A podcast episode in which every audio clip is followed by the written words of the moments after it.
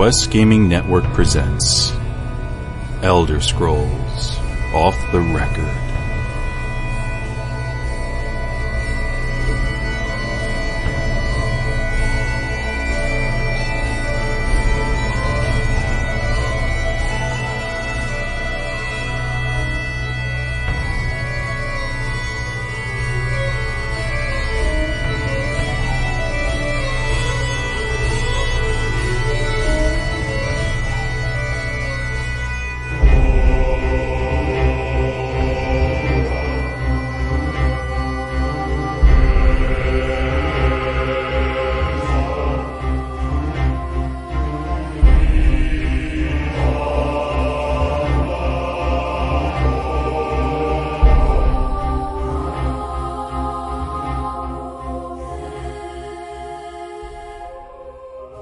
Everybody. Welcome to Elder Scrolls Off the Record for episode number 69.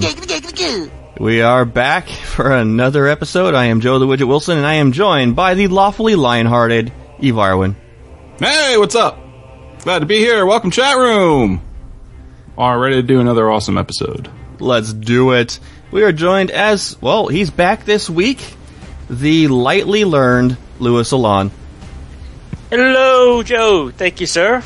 Free intro. Hello, Ivarwin. What's up, everyone in the chat room? Missed you all. We are back. Lou is back. We can do this lore segment. Yay. Yay, glad to be back. No idea. Ah, no, I don't. you have to even fill me in sometime. And joining us as always is the lovely lowlife David D. Enforce Adams. That's very applicable. It's good I love you, I buddy. just want to say uh, hello, everybody, this week. Hello, Joe. Hello, Varwin. Hello, Lou. It's so good to have you back. You're so much better than the next person about to be announced. And lastly, we are joined by the leading lady, Shank the Tank. Greetings! so good to be back on, and uh, lore master on ice, Mr. Lou. Glad, glad. yeah, yeah, what- What's up, guys? All right, Doubtfire, go back to your hole. All right, we have some sponsors to get into, Mr. Evarwin. Yeah, this show is sponsored in part by Guild Launch. GuildLaunch.com. Head over there for some awesome web space. If you're looking to build a brand new guild or community and get it off the ground, get your free site at Guild Launch, GuildLaunch.com, and also by TweakedAudio.com for quality earbuds, worldwide free shipping, and unbeatable customer service with a lifetime warranty. You'll need our code. Here it is. You ready? Write this down. Off the record you just saved yourself 30% off your order and you just got free worldwide shipping and amazing customer service with a lifetime warranty. All at tweakedaudio.com. Enjoy those earbuds. And today's show was made awesome by Paul W., an assassin bounty hunter for hire, who says, Look for Blaze on the current official forums. We thank you for your sponsorship. Did I miss Guild Launch? You said Guild Did you Launch, miss right? them? I don't think you missed them. Oh, I'm, I'm I'm losing it here. I think they've been right there, They're waving right hi there. at you. Hi, we're Hi, guys. Come, come to us at Good Lunch. Free sites at Good Lunch. All right, something quick to mention, Mr. Varwin. And my underwear is soiled, but that's not what we wanted to mention. The official Skyrim Legendary Collector's Edition guide by Prima is now available on Amazon.com in paperback for $21 and hardcover, giggity, for $32.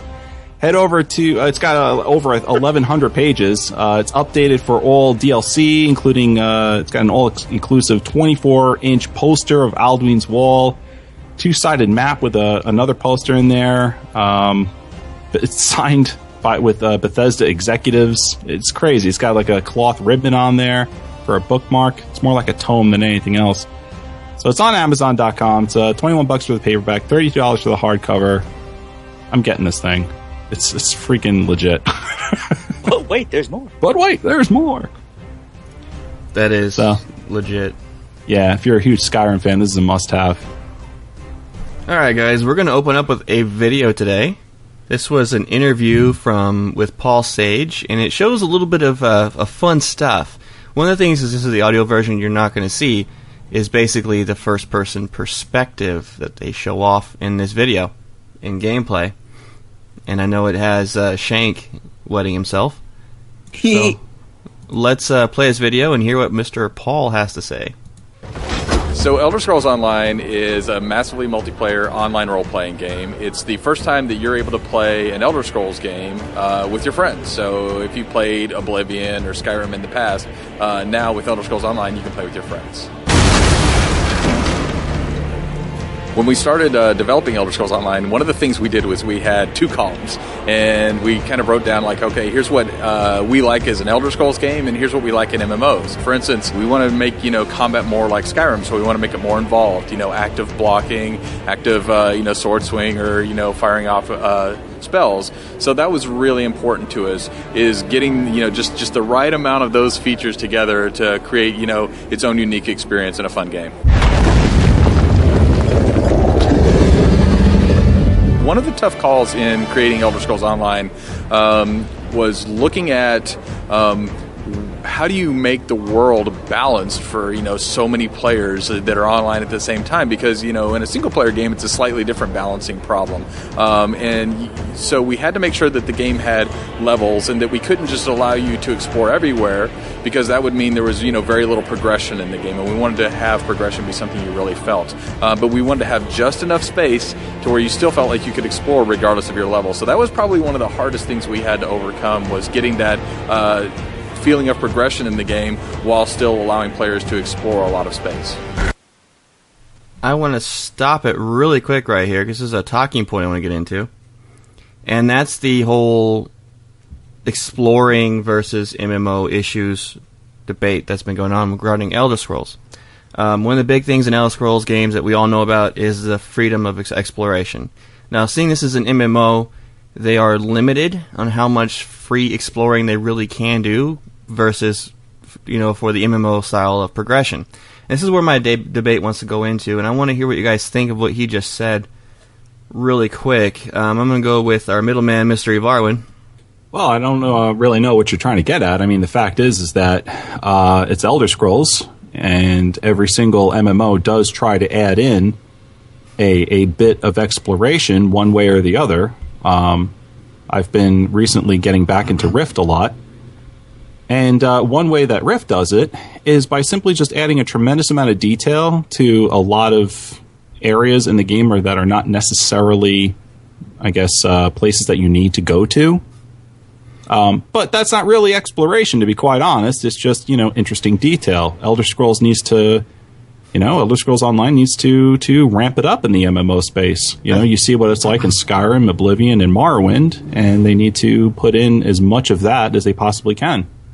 Yeah, I think you hit exactly what I was trying to get at with that. Is the fact that they have like the the age old conundrum of a single player game porting to an MMO, especially a, a single player game that's as open as as normal Elder Scrolls games are, and that complete open environment. I got to be honest, I don't see that happening in an MMO. Um, I don't see how it'd be possible when you're looking at a, um, a massive scale with you know literally thousands of people playing in that world. Um, and still allowing for you know standard progression because the progression system works differently in MMO than it does in a single player game. Um, Dave, what are your thoughts on that? honestly, I'm I'm you know I come from the the lot that's very much more into MMOs than Elder Scrolls, but at this point I played so many MMOs that have areas that are cut up cut into pieces basically. Here's your first 5 levels, get those 5 levels, move to the next one. Get those 5 levels, move to the next one. Honestly, from what I played at PAX and from what I'm hearing now, it's going to be a lot more fluid in how you ad- advance, more along lines of you go out explore, find your quests, and altogether they'll bring you up to the point where you can continue progressing. Now, that's a very hard thing to do when you figure we're not going to keep the player in a tight line like most MMOs do. When you let them go freeform, things are going to get a little weird. So they had to find that sweet spot between just letting people not worry about levels and putting levels in there that actually have to do with where you can go, where you can advance. I'm sure at some point you're going to hit a brick wall just because you've missed some weird quest that you didn't go explore for. I'm hoping it isn't you missed one quest, you didn't get one level, you're not going to be able to get into this new next area. I hope it's more along the lines of, man, I really don't like going into that bog, so I'm going to put more effort going out in, into this desert, and by putting effort out there, I'm going to advance my character to be able to move into the next area. All right. I really hope that makes sense. Both of you made valid arguments and good points there. Um, Shank. I mean, I you guys, everybody in the internet by now knows I've never ever played an MMO. Um, but from watching this video, and um, there's a few other in- interviews with him floating around about this, um, so I encourage everyone to watch it.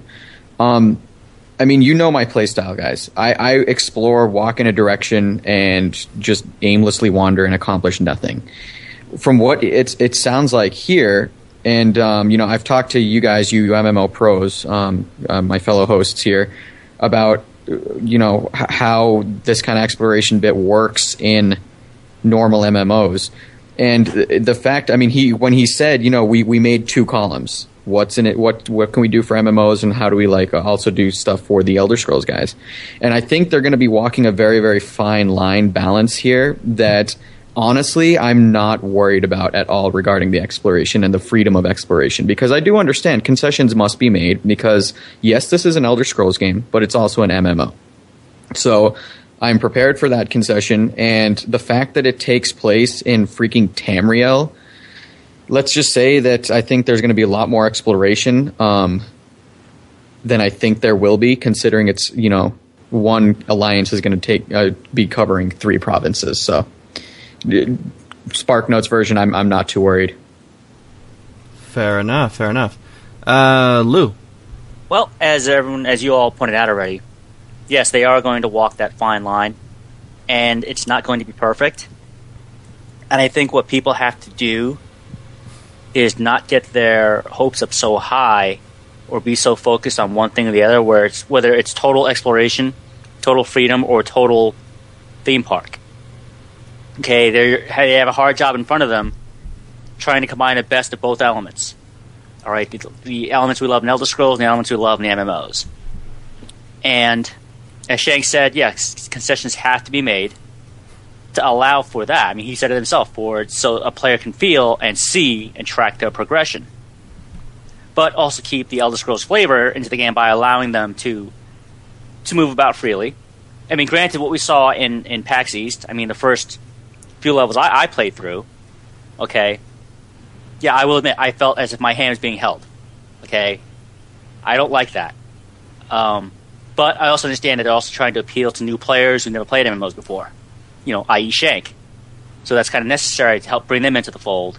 But in the end, it's a fine act. They they have to keep constantly at it because if they keep going in terms of releasing future content, DLC expansions, you know, all that has to be taken into account, and it's not going to be an easy job. And I think we have to allow for that. Mm. My Not get biggest carried away. Yeah, exactly. My biggest concern was with people who are Elder Scrolls only beat players who've never played a MMO before, getting it in you know that that set you know requirements in their mind that well I, I should be able to freely explore and everything's going to level up with me. I don't want them to go into the yeah, Elder Scrolls Online and get instantly you know discouraged from that and quit playing an, an amazing game. Uh, Shank, I think y there's a limitations of how much you're going to be able to explore. I think that one point you're going to hit that wall. If you're trying to be level five and explore everything you can find, you're going to eventually get to an area where a wolf looks at you and you fall over dead. Oh yeah, and I mean that I see that in in Oblivion and Skyrim. Anyway, there are enemies that I can't defeat, so I have to turn back. But I think with this game, just because of the nature of it, I think the that that sort of natural limit uh, that they have there, I think it'll be further out than I think it than you know what I'm expecting and what I think new Nor- uh, Elder Scrolls uh, veterans are expecting as well. Totally. Well, there's there's ways of of making a game space feel larger than it actually is. You don't necessarily have to have this this huge sprawling area, you know that that has that that's in one game space, and have a giant and that and just explore that. You can you can do a lot of things where, for example, um, you have a lot of instances locked in one area So you, you run around, you see a tower, you walk inside, and, and you open up the door, and, and you're instanced out into the inside of that tower. You walk back out, and you're you're still still in the same area, but you've you've felt like you've explored, you know, deep down underground and and through a basement and all that, and you pop back up in the same place.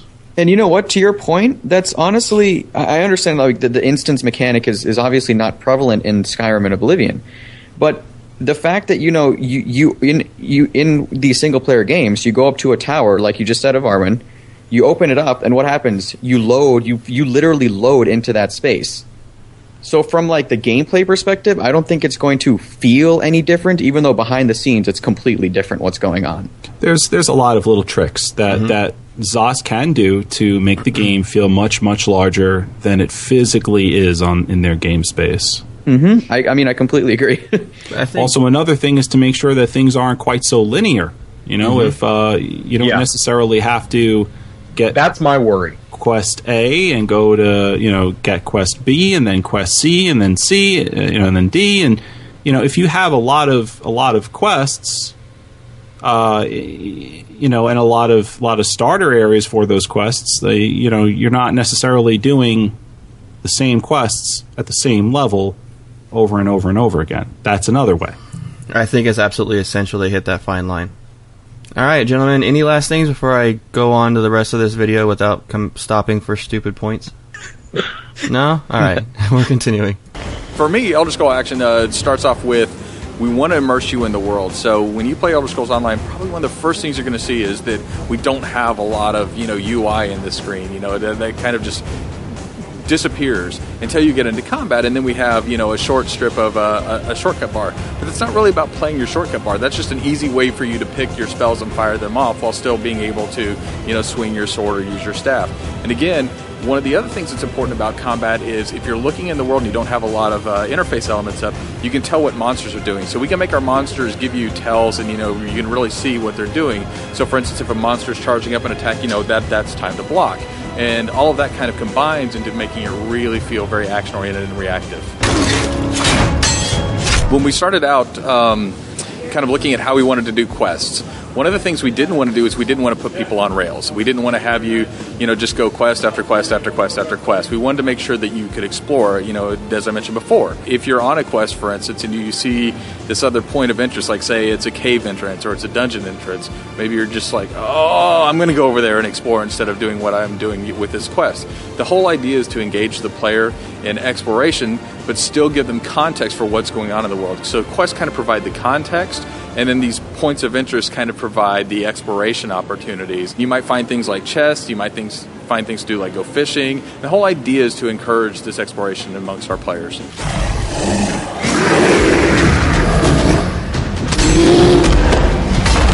when you think about what makes you feel special in real life, it's it's your interactions with people. It's it's the way you change the world. And so we use lots of different tricks on changing the world. So, uh, for instance, if I make a choice uh, that's different from my friend, you know, Ted's choice or something of that nature, then my friend, um, you know, might have experienced something different with this NPC than I experienced with this NPC. That NPC might treat me different. You know, that's a very small thing uh, that kind of starts going uh, to where you see and you feel special but to kind of blend lots of larger elements like how the world looks um, is one of the things that we change. We change what you're seeing in the world. Um, we change the, whether you see certain NPCs or how certain NPCs look, and all of those things kind of combine to make sure that your choices, your decisions in the world are really seen by you. But it's not just that. So there's other things like we have a main quest, and your main quest is something that you do solo. Um, and in the world you have Molag Bal who steals your soul. So you kind of have to go get that back on your own. Now there are NPC companions that go with you when you're doing this, but that really makes you feel special to kind of get that you know special treatment. It's a it's almost a single player experience, if you will, uh, going through that main quest. So we try to make sure that um, our instancing for players is something we really handle smartly. Um, what that means is that we don't want to separate our player base too much, but for the main quest, that is something that's uh, instance out, so we can uh, change the world in ways that make you feel special. Um, but we also have uh, what we internally call layering, uh, that allows you on the outside world to see different uh, outcomes to different quests and different choices that way. Um, we also have dungeons. Um, we have instance dungeons that you can go into with like groups of four, um, and we'll have uh, our AvA, which is all, all of this uh, part where Oblivion took place called Cyrodiil. And in Cyrodiil, um, uh, that's the Alliance War taking place. That's PvP taking place, and so that's a huge battle that's ongoing. That's just you know thousands of players in that area all at once, uh, fighting for control of keeps um, and trying to get Elder Scrolls. So once you reach level 50 in what we call, you know, PVE or player versus environment uh, versus PvP, um, you actually can go and play a different alliance. Um, with that same character. So then from there, it's uh, it's all still level 50, but it starts to get harder and harder and harder. And then as you finish that second alliance, you go on to a third alliance, and that third alliance is even harder. Um, for large group PVE, we have what we're calling adventure zones, and we haven't really revealed a lot of the details on adventure zones yet. Uh, but we definitely want to make sure that there's something there for those larger groups to do. For smaller groups, like say a group of four, we have what we call master dungeons. So after you've completed uh, a dungeon run the first time with your friends, uh, once you get to level 50, you're able to do part two of, of certain dungeons, uh, which is really cool because it's a it's like a continuation of that story. It opens up new places in that dungeon, uh, and that's really fun. And then of course there's the Alliance War that I mentioned earlier. When we start out in the game, we have three alliances. So we have the Daggerfall Covenant Alliance, which is um, Bretons, Redguard, Orcs. We have the uh, Aldmeri Dominion, which is um, the uh, High Elves or the Altmer, the Bosmer, and the Khajiit. And then we have the uh, Ebonheart Pact. And the Ebonheart Pact has the Dark Elves or the Dunmer. Um, it also has Argonians and it has the Nords. Um, you know, and if you played Skyrim, you're probably pretty familiar with uh, the Nords. So those three alliances are vying for control of uh, the Emperor because the Empire uh, has fallen during our time period.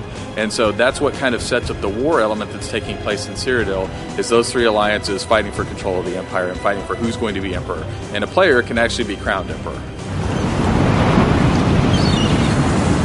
You know, I think one of the things that will really make us stand out um, is the level of immersion and the level of exploration you'll get. Um, I also think, you know, I'm super excited about the Alliance War uh, because uh, I, I, really like PvP. Um, and I think that taking uh, sieges, or sorry, rather, sieging keeps is huge. Um, it's, it's one of those fun things to do because you have like you know catapults firing, you have trebuchets going off, and you have a lot of people who are you know all in the same place. And we support um, 200 players on screen at the same time. And so that's something that's huge. I mean, you get to see these huge battles taking place for these keeps, and that's terrific. Um, and you know, that, those battles aren't just you know something that just affects like a little uh, area. It, it, can actually affect uh, globally uh, anybody who's a member of your alliance and a member of that campaign. So uh, I'm pretty excited about our alliance war. I think that's going to be a standout feature for us. One of the things is our game right now is in closed beta. Um, so if you haven't already, you should go sign up for our beta. And for those people who have signed up for beta, uh, we've had a tremendous response. So you know, please bear with us. We are doing it in stages, and hopefully we'll get to you and get you in the beta. Uh, so the game right now is uh, scheduled for release for uh, PC and uh, Mac.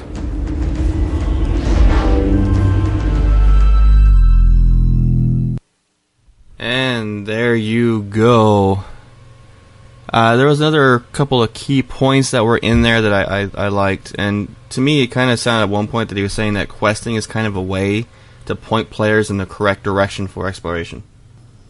I think I would agree with that. From what from what we've seen, you know, and have played in the, the the couple of play sessions that we've had early in the year and late last year, I think that's definitely been our experience, Joe. Yeah, definitely. Uh, any guys, you guys have any uh, points you want to discuss regarding that video? Whether it be the sexy first person, anything else? oh yes.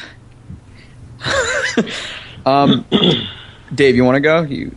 No, no, I'm just waiting for you to say something that way I can kick you from the group. Oh, okay, cool. Vote take yes. Slash Y. um, a few uh, quick points, Joe, if I may. Um, one, when I first saw this video, and he was in the first person perspective, there were several moments, several uh, non-combat moments. I should be, I should clarify that, where he was walking around town and just uh, there was a there was a scene of him literally just picking up loaves of bread. For a split second, and I'm not exaggerating or making this up, guys. Like this is genuinely, I genuinely thought what I was looking at was Oblivion and Skyrim because of the way that it looked of him just walking up to the door, hitting that button, and he walks in. He picks up the bread just like in the single player games. And the fact that it tricked me for that split second that it was, you know, one of the single player games, huge. I think that's huge. Yeah. Um, next quick point. I loved the fact that unlike the uh, the single player games now, there was a moment in there where he was looking at a chest and he picked the lock and he opened the chest. And if you notice, it was very quick, but you could see his hands opening the chest. Yes. Now, yeah, this was like the point where I squeed a second time because that that just adds to another level of immersion, which I think is just. I mean, you can tell these guys really, really worked on their first person perspective, and I think from this from this clip, this this long video that you know we saw about this perspective, they have, I, in my eyes, just from this, it looks like they've gone above and beyond what um, you know veterans like single player veterans like myself were you know clamoring for. And I said this a long time ago, but when they announced true first person perspective, that was the one thing that convinced me of this game. And after seeing this, in my opinion, this video cements that just totally, you know, sets that in stone for me and is also in my opinion the single most important video regarding ESO that I've seen. So I tip my hat to Zos because it was it was complete. It was pure brilliance. I, I, loved it. I think the big takeaway on, on this video is uh, is the, the few shots that they have of the, the first person perspective with the animated hands and uh, and weapons in it. Um, a lot of what Paul Sage says is stuff that we've all heard before.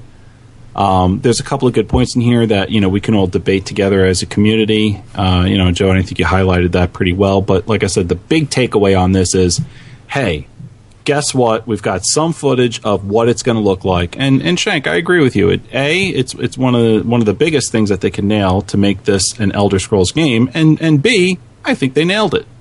Oh yeah. Can I uh, throw a wrench in it? Yeah, go ahead, Dave. Um, I agree that this is very, very good for single player immersion. Looking at this, it is very constrained on self awareness, especially if you're going to be in a big fight with other people that you need to be aware of.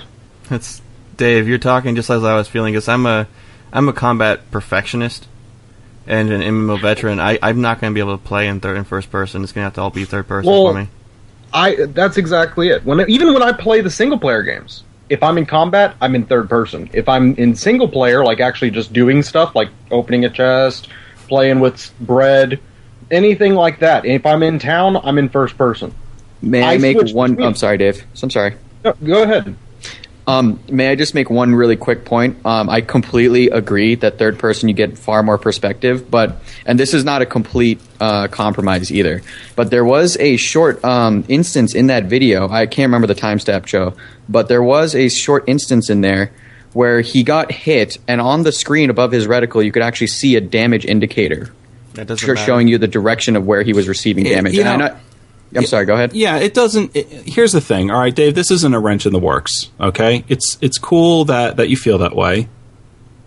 But what's nice to know is if that people who disagree with you have a play style that supports what they want.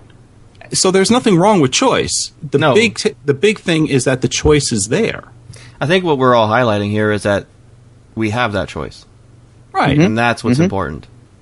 Not that not that first person's better than third person well, or vice like, versa. It's just the whole same I, thing as, yeah. as PlayStation versus Xbox. I mean, we're all gamers. We all love playing games. It's the same concept. Someone's going to have their own particular choice when it comes to their their play style. But the fact that we all have that choice to play the play style that we want right. is a good thing. That's important.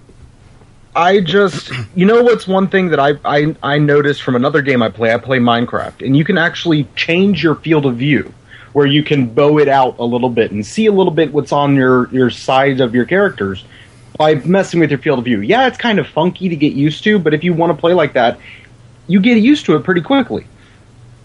I would like to see something like that come in here for the first person because honestly, it's very constrained. But if they put in a a it, it's like a fisheye kind of look where you see a little bit of what's on your periphery, even when a you're in first mirror. person. I'm sorry, I didn't hear. Dave wants a rearview mirror attached to his helmet. Yes. I just I feel that yes, it's going to be very pleasing for those who wanted the first person. I would find it a lot more useful if they added in a field of view way to to give me more periphery even while in first person. Well, you know, uh, then you don't you don't have to you don't have to use the first person. You know, you can always use third person, which is as MMO veterans, and I think everyone here is, I'd- with the exception I'd of be used to it. I would. we yeah, It's just it's all right, Dave. You can you can step Hey, down from your. everybody you don't have else to be on gets to that be- soapbox right now. Everybody else gets to be nitpicky about everything. I'm finally giving in to allowing the first person and not kicking Shank. Let me be picky about it. okay, fair enough. No, Dave, I actually agree. Like having a field of view slider would be baller. You still Nitpick suck. that. Uh. All right. Any last things before we move on, guys? Yeah, uh, I just wanted to point out, you know, Red Nog 88, you know, I think sums it up perfectly. Options, options, options, you know, for the win. Okay, you've heard, you know, we've all heard the discussion between the first person, third person. Okay, we've all heard the intelligent debate. In the end, though, the fact that ZOS is giving us all those options to play with is a win for everybody. Okay, it's something I, I find disturbing on, on a lot of the forums for this game in terms of where one camp just won't see the viewpoint of the other, literally. And you know, the fact that ZOS is trying to accommodate both playstyles, and as we see in this video, they're doing a hell of a job of it. Okay, and as uh, Varwin and Dave pointed out, you know, people will adapt. You know, it's going to be rough. It's not going to be easy, but you know what? People, gamers, will find a way to adapt and make it work. And the fact that we're, you know, there's other players out there not willing to give that chance to see if it will work. Okay, if it doesn't, it doesn't. If it does, it does. Well, you know- there's Lou. There's nothing to adapt because you can go into third person, you can go into first person uh, or third. Well, you know, it, it doesn't matter, third or first. There's nothing Right. to adapt to. Right. Eh, but Play here's the the you thing, want. You know, you, ha- you ha- no, you have those players who adamantly refuse to adapt. If they know they're having a problem, Well, you got whiners in every crowd. You know. exactly. there are whiners in both camps, but the thing is, neither is willing to compromise. And, and I think that's what we need to get over is the fact that let's be happy with the fact that we have the options available to us, and let's all work together to make it work. Because in the end, if there's content, we have to work together. So, um, we're going to go into some emails, and the first email is from S. Swarley, or Swarley. Uh, Lou, I want you, if you don't mind, to read this one, please. Sure thing. Let me scroll down to it. And as Joe mentioned, the first email is from Swirly. Hope we're pronouncing that correctly. And Swirly writes in Howdy. Howdy. According to the lore, a Khajiit's final form it grows into is dictated by the phase of the moon that it is born under. One form is said to be large and serve as a mount like a horse. Do you think Khajiit mounts will be available in game to members of the Aldmeri Dominion? Shadow hide you, Swarly. Uh, maybe not Aldmeri Dominion, but maybe Daggerfall. I mean, if there are Khajiit swirly in that Middle Dominion, they're probably slaves or prisoners. That's Same. the point. They're slave Khajiit horses. well, I Aldmeri think this is the best idea ever. Well, Aldmeri We're going to Dominion use is Khajiit Khajiit. like, uh, you know, uh, He-Man's cat. Can you imagine my my Khajiit Granger. Dragon Knight riding on a Khajiit mount? exactly. That's two poops for one sand. I would ride my Khajiit mount into Black Marsh and just like totally cavalry that dude. Cavalry that. we're Where you come up with this stuff, Shank? I, I was exactly I- wondering the same thing know. myself. I have no idea, Shank. And then once I'm done Calvarying that, I'm gonna get up on that hill, sitting bull style, and be like, "What? what? dude. I, know, I actually uh, I read up about this the other day about how Khajiits when they're when they're born matters which under the which moon they'll turn into like a tiger or a, a you know crazy big lion looking ones. like an Impala.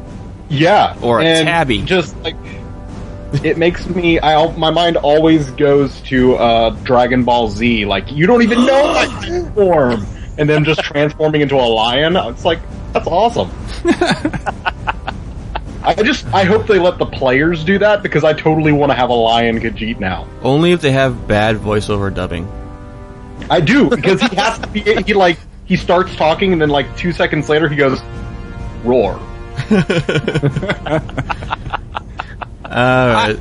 I don't see it as a as a mount. I see it as as a bad quest in the game. You know that quest that you always get, like you know, Oh, the the woods are turning against us. We have to save nature. Kill all the infected swine. You mean the movie Fern Gully? Yeah. yeah, like Yeah. I see that happening. Like some some like ancient Khajiits, like you know, uh, you know, I need you to go out there and kill all of the uh, Khajiit that are on four paws. We do not use four paws. We use two paws for a reason. Kill them all and bring me back their paws. Four paws good, two paws better. Two paws better. By then every- Khajiit. Every time you kill one of the the Khajiit with four paws, it doesn't even drop one, as if it never had a paw to begin with. Yeah. Right. Well, the same way, Dave. Do you really want to sit there and have fill up your bags with eyeballs, intestines, hearts, livers, lungs? Emphatically, yes, yes. I, Someone's got to make Khajiit haggis. Wow. Get that stomach. At least Khajiit have a use, unlike Argonians. yes. No, they have a great use. They make fantastic purses. And And throw pillows. Uh, so Ivarwin, this number, this point number two here. I'm gonna let you lead this one because I really don't know. What I'm getting at? Yeah, Yeah. So here, here's a to put it bluntly. ju- just, just so the, the listeners know like exactly what we're looking at here on the notes. It literally says point number two in big bold letters. You can get excited about this, and there's like you know four different bullet points here. um, basically, what's been going on this week is is a lot of like disjointed news about ESO coming out from all of like the the major news gaming news networks and um, I think you know uh, there's there's some things that are kind of interesting to to make note of, um, and then other things that that tend to be their their huge platform of discussion that's they've been coming out with this week are not necessarily things we haven't heard of or or or things that are just brand new to us. So here's here's a couple of here's four points that I think all of us should take away from the news that's been coming out this week about Elder Scrolls Online. Number one, Daedric quests have been confirmed in ESO by a bunch of different gaming news outlets. Uh, now, now, Joe, I, I know what you're thinking, and I, I can say that we we uh, we did we did play this um, during PAX East near um, near Daggerfall, the uh, the the Daedric quest that they talk about. right outside the city. Yeah, yeah, you played that right? You played that quest. Yes. Yeah. So I mean that's something that that we can talk about on the show. I actually got confirmation uh, by Jess on that one, and um, you know what you what you hear about around the internet regarding this this particular quest, which is called the Bad Man, is is absolutely right. You know, Joe and I played this quest, and it's it's it's fantastic. I think this quest almost single-handedly sold me on the game due to the potential. Oh my goodness! It just, you know, I mean, there it is. Um, another thing is uh, solving a murder quest is confirmed this week as well in in uh, in ESO, and that's a very Elder Scrolls thing to have a, a murder mystery quest in the game. Um, certainly, Skyrim had one. You know, uh, Shank. I mean, you can confirm what that that Oblivion did have one, right? I haven't played it though. Yep. Actually, Skyrim had two, I believe. The only one I remember was in uh, uh, Milk Drinker City. Yes, there's the one in, in, in Windhelm. Mm-hmm. That one I remember dominantly because that was extensive. I know what it's called. I like calling it Milk Drinker City. Okay, don't judge me. That's the only one I remember though. Uh, so then, so then there's there's that, which is ex- you know definitely stuff to get excited about. Also, um, like and like we had said earlier, first few images of the first person perspective with the animated weapons and arms have have emerged this week, and that's And a huge thing to get excited sexy. about. Even for someone like me who does not kind of play in first person perspective, it's still very sexy. Yeah, I see. I see Joe nodding his head there in the live cast. Look, for those of you who do who don't get excited about that sort of thing, look at it this way. All right, if you uh, if if you enjoy the forums, look at it this way. At least you don't have people like myself and Shank whining on the forums anymore that it's not in the game. yes, exactly. Yes. Instead, we whine to millions of you internet people. but now That's we right. can stop because it's. I mean, it's sick, man. Yes, you can stop. Or maybe I'll keep continuing for Dave's sake. uh, here's here's the the next one. Now, I got very excited when I heard this because th- coming out of hardcore professional news gaming outlets, for them to say Zos may have the next big thing on their hands, Yeah, I've heard that this week. I, I read that article. yeah, I Same saw here, it on a video, Dave. So it's it's getting hit, it's hitting multiple areas. I, yeah, exactly. That's that's why I'm not citing one particular place, and that's what's exciting. If it was just the video, all right, maybe they're just fanboys. But no, you've also read it in articles as well. Mm-hmm. So it's more than just one outlet saying this. If more than one outlet is saying this, this is something to really get excited about because that's not done easily. These are generally very conservative, and some are- some of them are just downright nasty when Oh, it yeah. comes to games. There's um I believe one of the videos I saw that, that stated this very thing was ones that when they were they got a hands on and they were talking about the Daedric quests. The Yeah. the bad man quest that we played. 'Cause I loved that quest. It was so well done. Yeah. It And- dripped Elder Scrolls. And Ivar, when you can, do you mind if I make a quick point on this uh, this one? Yeah. Um, the fact that uh, you know, like yes, yes, multiple outlets have said that this might be the next big thing on their hands. You all know I don't play MMOs, but the fact that these outlets who have played other MMOs and are familiar with current MMO mechanics and gameplay, the fact that they're saying that this is a big thing and the fact that we've seen all this material come out, uh, especially with this latest video and all this, you know, interaction and engagement from Zos, this is this is huge. This is this is really really really big because the fact that they have someone like me, a single player uh, purist, I guess I would call myself, or a veteran, the fact that they have someone like me excited about this, I think I would have to. I mean, that's perfectly you know logical. That yes, this could be the next big thing. This could be the MMO that starts to see that you know beautiful balance between massively multiplayer and single player, and walks that line and sets the trend for future games. I don't know if uh, you guys agree or disagree with that, but that's just my thoughts. I, I happen to agree, Shank. You know, uh, I'll, I'll I'll stand up and I'll say that um, this, from what I've seen, that's that's definitely the case. That this is this is definitely going to uh, set set some gaming companies in a different direction in the future. Um, and I think a lot of people are going to be are going to be cool with it, and they're going to be on board with it, and they're going to like it and, and really enjoy it for what it is. Yeah. Totes. All right, guys, we're going to get into another email really quick here, and then we'll get into some play. The second email on our list is from Jamie B. Shank. It's yours. Since Lou missed it last week, Do different Hi, voice everyone. Oh God. Here we go. Now, I have most likely been playing Skyrim as long as you guys, and it's still a great game, but I fancy a change in my play style, and role playing a character is what I would like to do. But what is the best way to keep a constant story going with this character? No. Thank you guys, and keep up the great podcasts. Jamie B. No, no. No, no, no Consuelo, all you just keep- go with the characters, re-roll it. That's all you No, gotta no, do. no, no, no, character, no.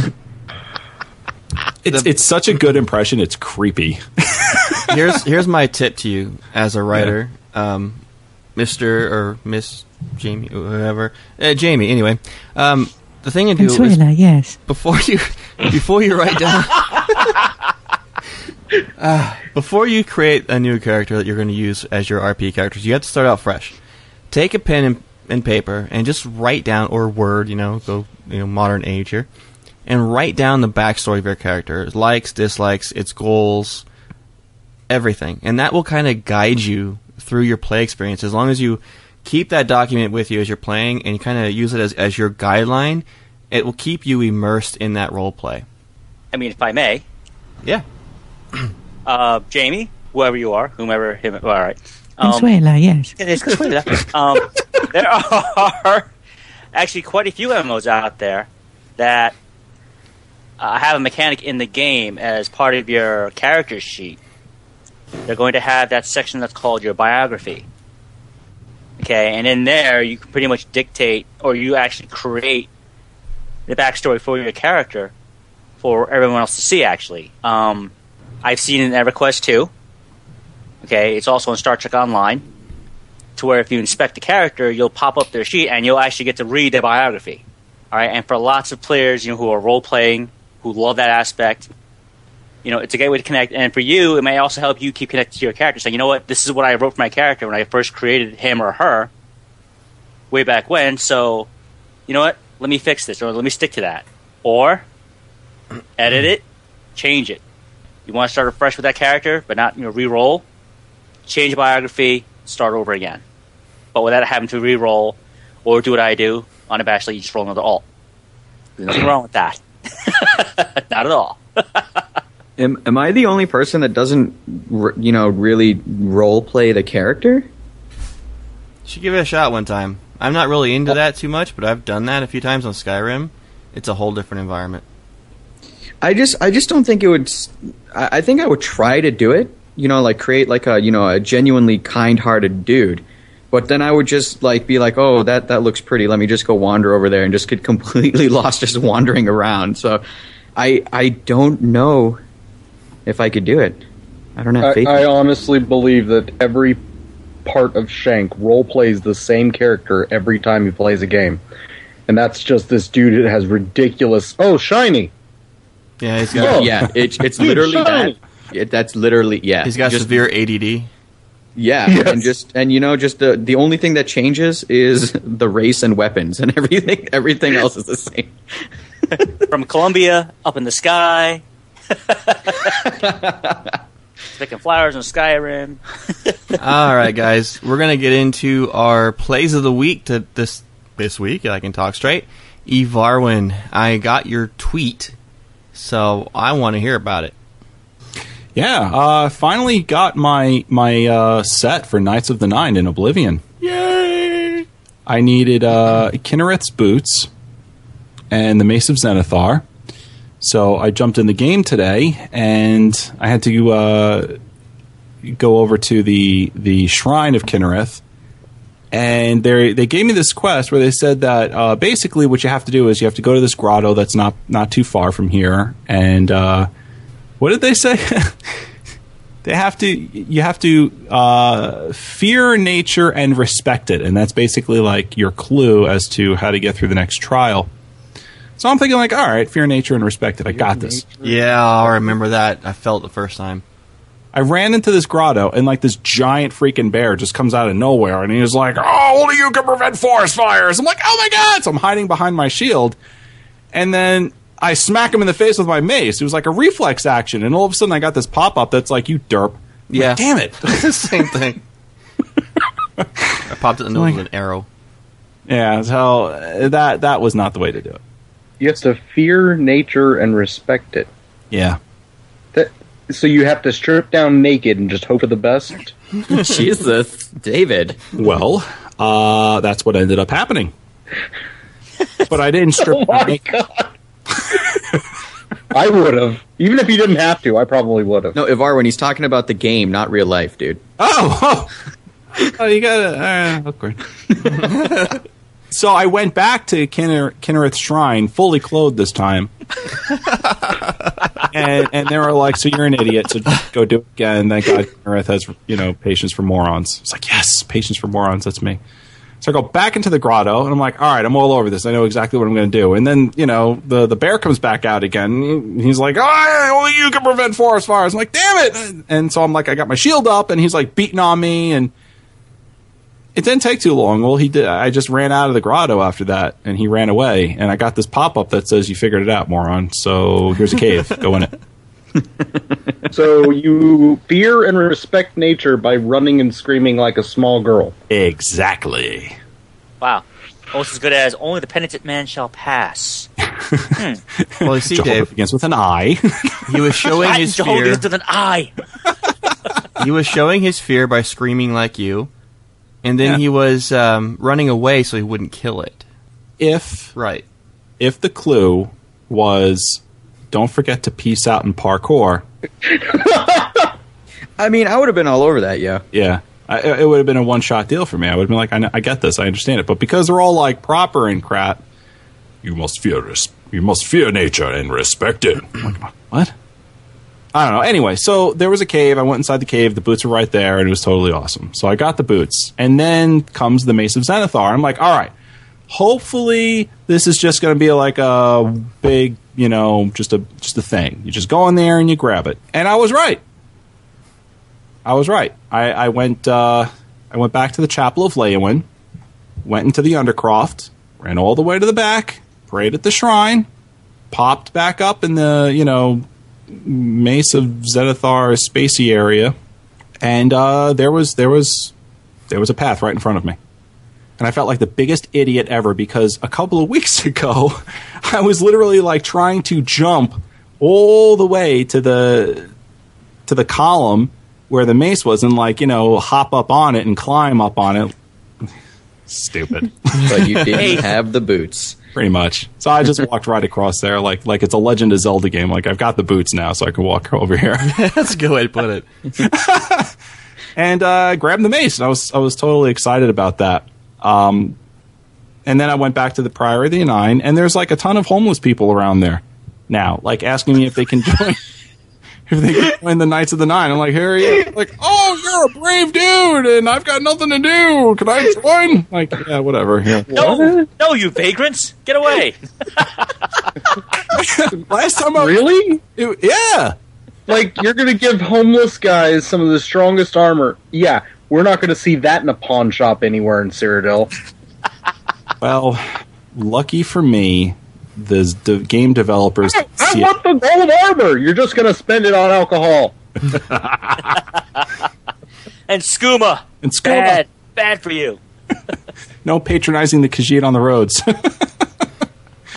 so uh, I've got a whole bunch of homies now in in the Priory of the Nine, Word. and I get this this quest from from one of the guys who has says that um, basically he's he's a he's a squire and his knight has has uh, he thinks is dead and was in this place called the the Underpalls, which is all the way up in like the northwest portion of the map, and that he was searching for some some ancient relics, uh, and then he sort of lost his life by like a Daedra something or other. Um, clearly, I didn't I didn't get all the details of the quest here, but um, the the overall goal for me right now is to is to stop the threat of of Umaril in in uh, Cyrodiil. So, you know, I, I got into a very a very cool encounter with with some demons, some Daedra, in uh, in Leyawiin when I got the mace. I think there was like three or four Daedra that popped up once you get the mace, clad in heavy armor. It was really cool. It was an awesome fight, and uh, I was really excited to use my new mate, so I got into it. so I guess I'm going to be fighting these things a lot now. So I'm gunning after this guy called Umaril, and I think he's got something to do with killing one of the knights. So that's my Uh, objective. y- Yeah, U- Umaril's kind of a G. Is a G, huh? I thought it was a More or pushover. less. Yeah, I'm not going to say anything else. Just yeah, All right. So Umral's a G. I'll say that I beat him, and I'll tell you exactly how. I'm just kidding. Other than that, I, I do want to say that I got the uh, the Frey lithograph off the Beth- uh, the Bethesda store. I bought it last week. Uh, not last week. I bought it uh, last month. I meant to say, and it finally was delivered today. Nice. This week, I should say. It was delivered this week. It's amazing. Picture it didn't happen. It's uh, no, I, I put a picture on Twitter. Oh, Yeah. Ne- um, never- never it's mind. it's got all the the three you know badasses of of Elder Scrolls Online just sort of duking it out with a bunch of werewolves. It's pretty legit. So All right. Lou, you're up. awesome. Finally had a chance to go back into the world of Skyrim. However, since I've been going not not mod crazy, but maybe just a little overzealous on, on Steam Workshop and Skyrim Nexus. And one of the mods I downloaded, I think it's the one that's to, to blame, but I'm not going to name it yet until I actually isolate the cause. Uh, it was Mod Disaster. I lost a couple of my major save files, my Battle Mage. So, I'm back to level 35. because the other ones were shot. I was, oh, I couldn't, no matter what I did, I just, the files just wouldn't load properly. And I was like, you gotta be kidding me. So, I had to swallow that bitter pill, get rid of those two save files, and thank God at least I have this one because the last, the next one after this one, I was at level 29. I was like, oh, hell no. So, I am getting those levels back. But I'm not too concerned because I'm going to use, you know, smithing, alchemy, and enchanting since I need to work on those anyway. get that all back up. Just get that all back up. Cool. So, I, I- plus I got plenty of mats from either buying them outright or just stealing them from, you know, all over the place. thievery Yeah, is good. yes, yes, that's one of the side gigs for my mage. Yes, she's a banner mage, but when the opportunity presents itself, I will steal everything in that bloody house or store, given the chance. You know, mages are poor. we need money to support our habits, like crafting potions and making badass jewelry and stuff. so I have to support the habit. I also had a chance to uh, finish a quest, which I didn't do. I was only halfway through it on my on the higher saves, but then once I actually got back in and I was looking at my quest journal, I'm like, you know what? Yeah, that orc chieftain's been waiting for a while. Um, it's the oh god, the name of the camp that's in the southwest portion of the map, or south portion of the map, south center portion of the map, is uh, not too far away from Riften. Actually, if you head west, southwest. I know exactly what you're talking about, All right, but I don't remember the name of the place. Yeah, it's where Malacath directly speaks to you, and you have to help that orc chieftain, I guess, regain his Mhm. honor. Right. Is, is that the one that you have to, to find his uh, gauntlet or some crazy stuff? Or is that another one? That's another one. Okay. I don't think Same- I've done this quest. Yeah, it's a small orc camp, and the thing is, he he needs you to help him uh, kill a giant, or you know, kill, take out some giants in, in I've done this Fallowstone. Cave. I do. The location is Fallowstone Cave. Mm-hmm. Okay, and it's at, and Fallowstone Cave is actually just a little north of the uh, Blackbriar Meadery. Okay. So I went in there. I was like, all right, let me let me just finish out this quest. And I'm here just following the orc chieftain and realizing he wants me to do what? This guy actually asked me to do his job for him. Okay, and as I wrote here in the notes, you know, first time I was ashamed for the orcs. all right, he's an honorless patah. Yes. Whoa! Discommendation for him. Whoa! Where's the where's the censor button, Joe? Come on, man. discommendation. Everyone turn your back on him. Um, you know, after seeing orcs for so long in this game, you know they were the, I guess, brash, in your face, aggressive, fearless types in this game, and to hear this guy trying to snivel and scheme his way out of doing his job as chieftain, I was like, you know what? If I could kill you right now, I would. And Starting to sound uh, a little bit like a little bit like Worf right now, Lou. yeah. you know, I really should stop watching Star Trek before we the show. Uh, If you were any other man, I'd kill you where you stand. That's actually pretty good. Yeah, it was. Actually, it was a damn good one. You beat Shank on the voices tonight. oh, you're talking about my improv. My impression's dumb. Sorry. Oh, yeah, I did that quest, and I thought, wow, that's that's pretty cool. You know, a worthless orc for once. Wow. yeah, turned it in, and then I also realized, you know, the other mod I spoke about past a uh, couple times, the Tower of Caranthir, which is actually a um, the updated version for an Oblivion mod, which is the Frostcrag uh, Tower. Crag, yes. So, yeah, this is exactly its descendant. You know, this guy built this mod based on the fact that he's played Oblivion and he's played that mod. So he's like, you know what, let me make one for Skyrim, and hence Tower of Caranthir is born. And I realized, yeah, oh, it's cool. You know, I've had it for all this time. I haven't really started it. Went all the way out there. I kind of knew where the general area was, and didn't realize you know, I didn't have the damn key. To get into the- I'm like, where's a key? Oh, you got to be kidding me. Meanwhile, I had walked from all the way where I was from that damn orc camp. all right, the place, the tower is actually between um, Winterhold and Dawnstar. so it pretty much tells you how far I walked. And realized, oh crap. And I read the, the, the actual mod note saying, oh, the key and the deed you need for it are in the Archmage's, uh, there's a lockbox in the Archmage's quarters.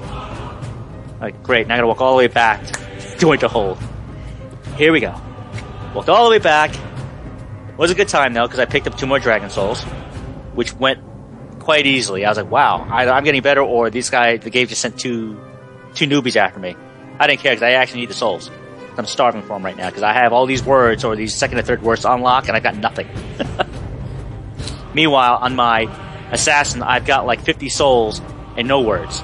You know, with this game, I can't win. There's no happy ground for me with that. Yeah, it seems like it. Yeah. So, also, continuing on my journey back, group of unlucky bandits. I'm like, are you kidding me? You're trying to rob me? You just saw me waste those four bears and two saber cats? Okay.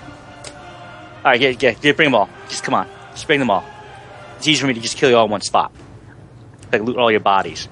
But my favorite part was I found a random group of Stormcloak soldiers walking the road. And as my duty as a loyal Imperial citizen, took great pleasure in wiping that entire column out. you know, I'm just walking by. I was going to spare them until one of them just, you know, drew their sword and says, you know, you shouldn't be here, friend. It doesn't concern you. Like, oh, you want to start now? Come on. Oh no, he didn't. As he did. I was like, all right, you know what? I was going to let you all live, but screw it. For the Empire, and yes, they're always, you know, they're all naked corpses now along the side of the road. and for a little bit, I actually hopped back on my Assassin. Because another mod I had downloaded is called Celtic Katanas, and the name of the, of the creator escapes me at the moment. But if you have a chance, I think it's also in the Steam Workshop. It's also Skyrim Nexus. This guy, you actually went and, you know, from scratch created an actual katana uh, weapon or weapons. So you got the entire set. I mean, as Joe can attest to, you know, he's got the, you know, he has the katana, the entire set of katana, the wakizashi, and a tanto Mm-hmm. as a complete set. And, you know, several different styles, different colors. And the fact that my assassin looks like a ninja to begin with, with that, you know, the mod that, you know, Joe and I use, the Black Sacrament mod, that armor, it's like, yes, now that looks complete. And, you know, it gives my assassin an exotic look. So she's like a Nordic blonde storm shadow from G.I. Joe. Speaking of which, Let's put it that way. and last, I just want to finish off with Oblivion. Right, I'm going to start it up again because I actually caved in since running it off my disc for some reason was giving me a hell of a time. I was like, you know what? It's on Steam. It's really cheap. Yeah, I'll, I'll just re-download the entire thing on Steam, and I did. So I'll have to pick that up. Well, get it going and start up anew with Oblivion. Not gonna hear any complaints from me, man. Yeah, dude. I'm also starting to look for mods right now. So I was going to try to come up with some kind of complaint just to counteract Shank, but I can't think of anything. Speaking of Shank, how was your week, buddy? Um, uh, I, I have a uh, something cool. Actually, no. You know what? I think Varwin has something uh, interesting to say here first. Oh. Well, are we are we introducing? Uh, I, I believe we are. oh, oh, we're introducing uh, Brian Steele, aren't we? Oh yeah. Well then, uh, In a world ravaged by hippies and Argonians, only one Orsimer can save Tamriel from utter doom. Moo. This summer, Shank the Tank is Brian Steele.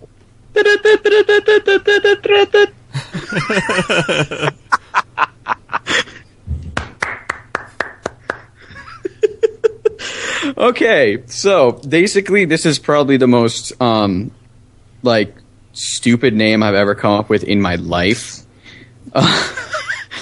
so I created a um, Oh, God, I just had to finish up my coughing fit. Rated PG 13. I uh, I decided to uh, go back to the Xbox because I had I realized I had literally all the DLC on my Xbox and not on my PC, and the com- the gamepad wasn't working out for me as well as I thought it was going to on the PC. So I turned on my Xbox, and I created Brian Steele. You know, if you guys haven't been, uh, you know, you probably can tell from my tweets this week, but I created a custom class. Uh, The only Orsimer who can save Tamriel from utter doom. Oh my god. Wow.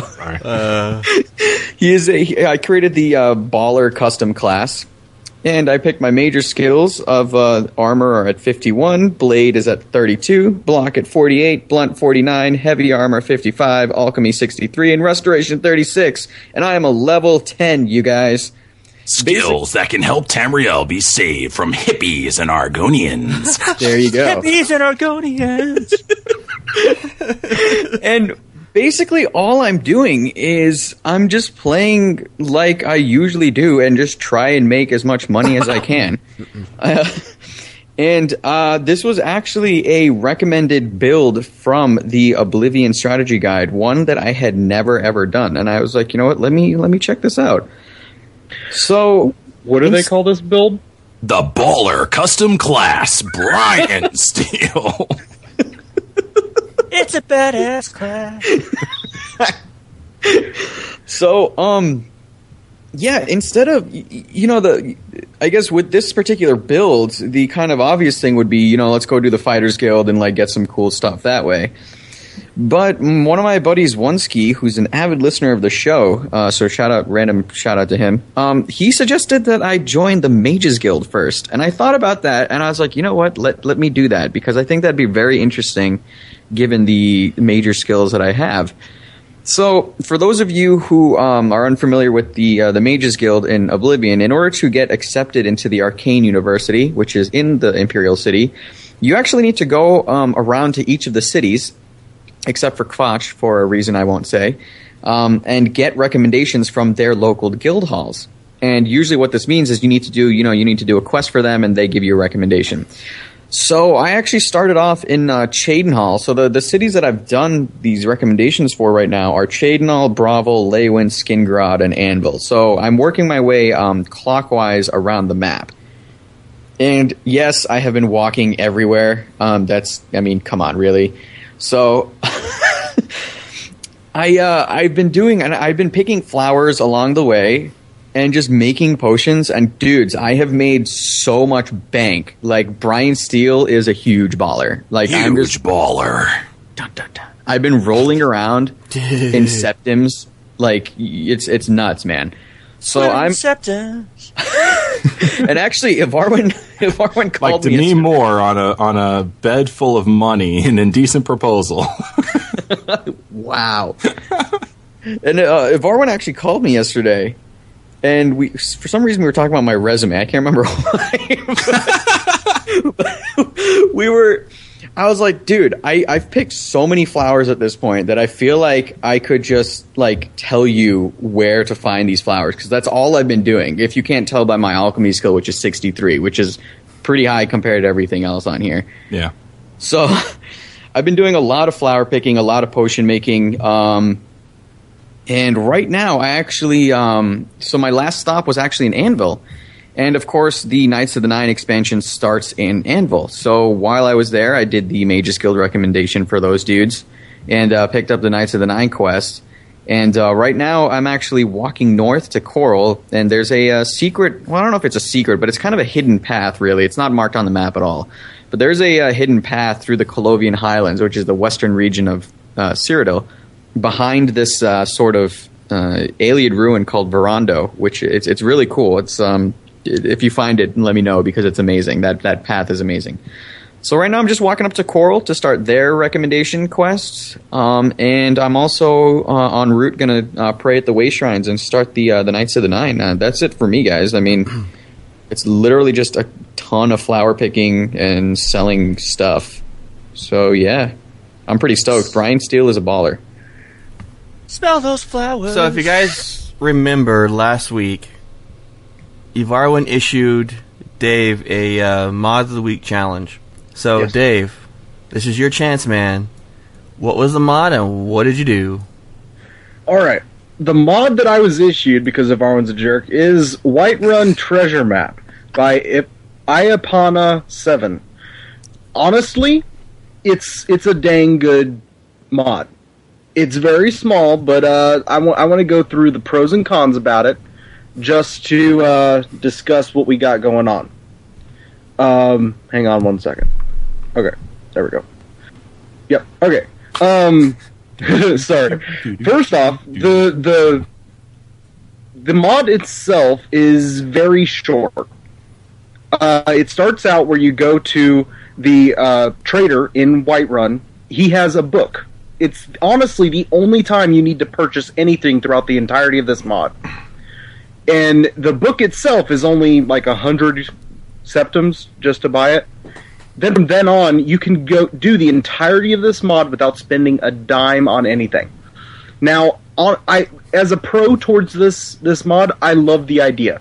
Having the idea of you do all these different steps, you go through all these different areas to get to a big reward at the end.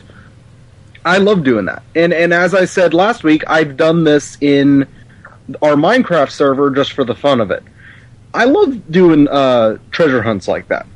Now, the marker did, or the maker did uh, set up each step of this exceptionally well. It did not clash with anything.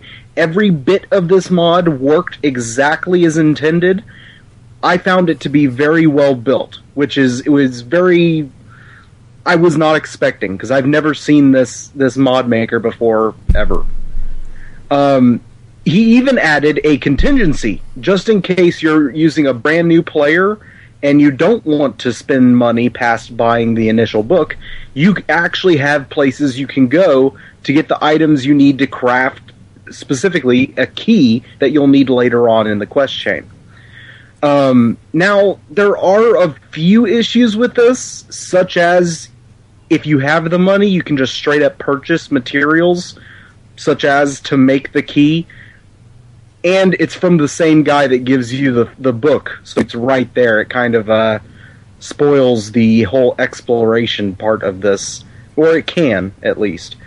Um, the guidebook itself is a bit unclear at one point, but at the second where it becomes clear, it's kind of just confusing because it puts you exactly where you need to be to advance the storyline. You just have to to spend some time looking around. At this point, it was the College of Winterhold, which put me in the library of the College of Winterhold. I accidentally spent mm, probably an hour reading every book in that place just to make sure that I wasn't missing something. And I was. It was on the floor. Yeah.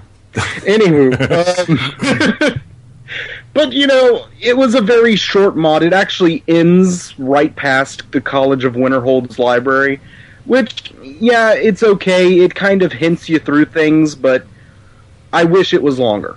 That's the, my biggest con to this mod is it's so well done, it's so enjoyable, but it's so short. I really, really wish it was was longer. Wow. So out of five stars, Dave, all all told, what would you give it? I would give it four stars. I'm not uninstalling this mod. Wow.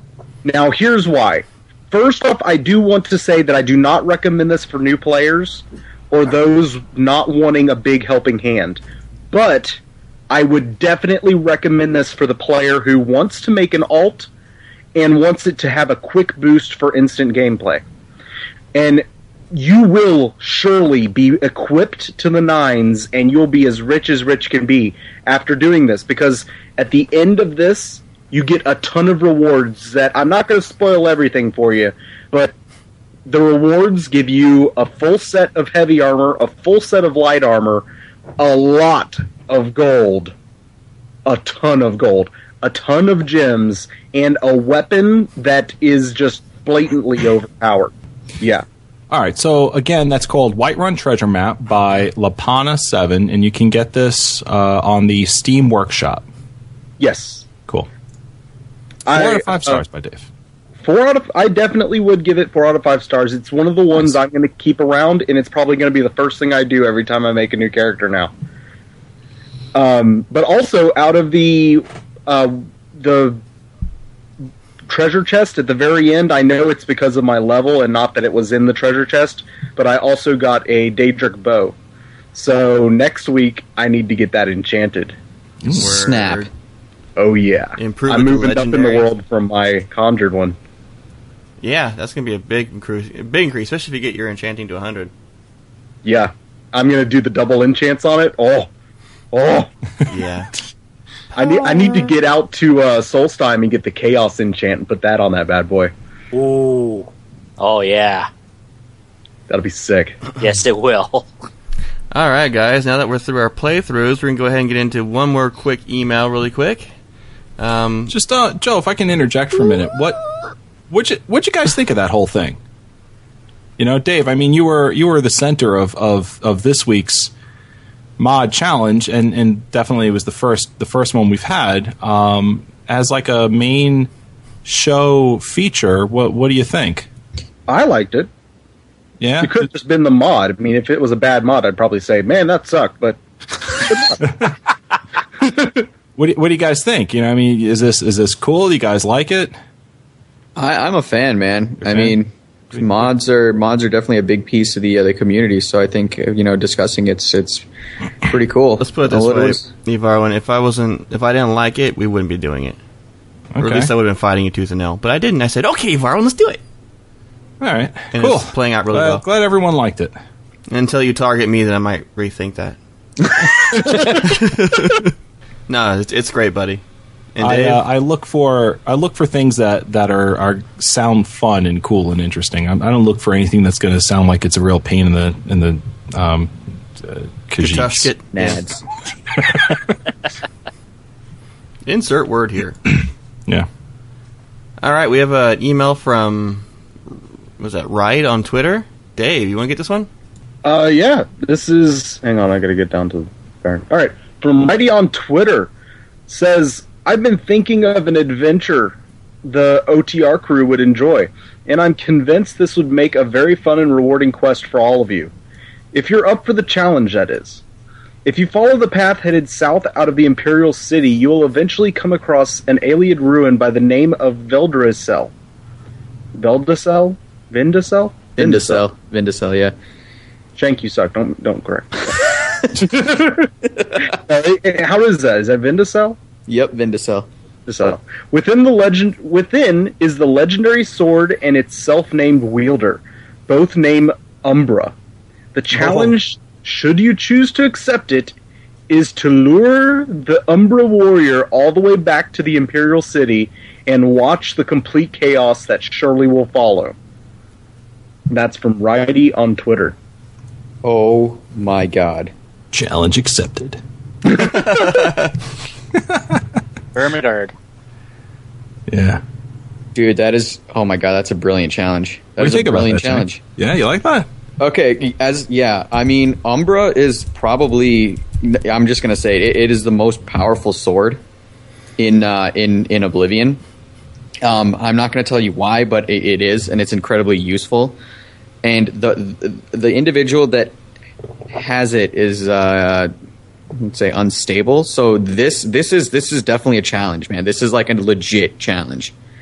I think this. Oh my god, I'm gonna try and do this and not die. I think that's going to be difficult, but I'm to try. You think you it. think you'll be able to do it next week or this week and talk about it on next week's show? I will seriously try to do it this week, um, and I'm going to say trying because the the, the person that uh, is holding this the sword, the wielder, is pretty jacked. Um, depending on your level, but yes, I will try to do it, and I'm sure I'm going to be laughing the entire way. I'm gonna try and do it, man. This is a, this is a great challenge. I think Resist Shank should live stream the that flowers, challenge too. Shank. Uh, I don't know. Uh, mm, if I'm playing on Xbox, Oh, if you're on find a way. Xbox, then no. Incidentally, I think this is the uh, the same item that uh, Mark from Guild Umbra uh, used in order to to name his guild. I yeah, I think he told me that story.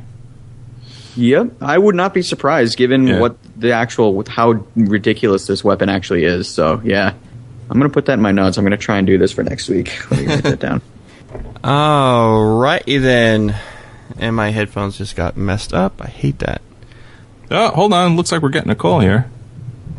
Very nice. Uh, add to group call. I'll click on that. Hopefully, I did it right. Uh, hello, you're live on the air with Elder Scrolls Off the Record. Who's this? Hey guys, this is Baconborn up in the chat room. What up, Bacon Born up in the chat room? Hey, what's going on, guys? What do you got, Uh, I, what had do you a, got for us? I had a I had a couple of questions for you guys, if that's all right. Sure. All right. So earlier you were talking about how they um how they uh, said that Daedric uh, quests would be in the game. Uh, I know uh, how ESO is really big into lore. So how would Daedric artifacts play into that? I mean, would like everyone be walking around with Wabbajacks turning everything into goats and stuff? I mean, that's kind of lore breaking. real, real, quick, real quick answer. They'll probably come up with uh, Daedric artifacts that have been destroyed by the time you've played any of the first play, first person Elder Scrolls games. Oh, Yeah. okay. All right. I know that the the quest we played, he was a minor Daedra, and there was no artifact from yet in the game, as far as I know, from completing it. Yeah. So uh, all that is really up in the air, from as far as I know. What's your next question, Bacon? All right, so um, my next question is kind of relating to your guys' experience in the gameplay so far. But uh, recently, I just got done playing a quest in Skyrim, and uh, well, not really a quest, but just a cave diving thing. You're But during the. I think Jenny was doing a spelunking quest in Skyrim. Splunking for the win. But uh, during this during this cave, I came across some uh, pillar puzzle, and uh, in the, uh, the, the there was four uh, four pillars, and in the center was a book, and the clues for the pillars were actually in the book. So you actually had to read the book, and it had a little riddle. The uh, you know the the first fear is all, second fear is none. That way, if you, if you guys are familiar with it. But uh, that that little piece was just so satisfying to me.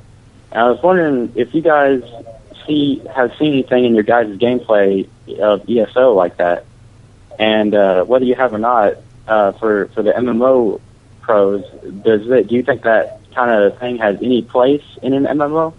Well, quick, quick question is is uh, quick answer is absolutely yes. And I wish more MMOs would put uh, real, honest to god puzzles inside their games. And uh, I think the other answer is is going to be yes, but we we can't really talk about it. Yeah. Um. Yeah. What Ivaron said. Yeah. yeah, a- a- as Varn mentioned, yeah, uh, I do know exactly what puzzle you're talking about, Baconborn. Uh, I seen, yeah, um, uh, the first sphere is none, and one eats the second. It's that one.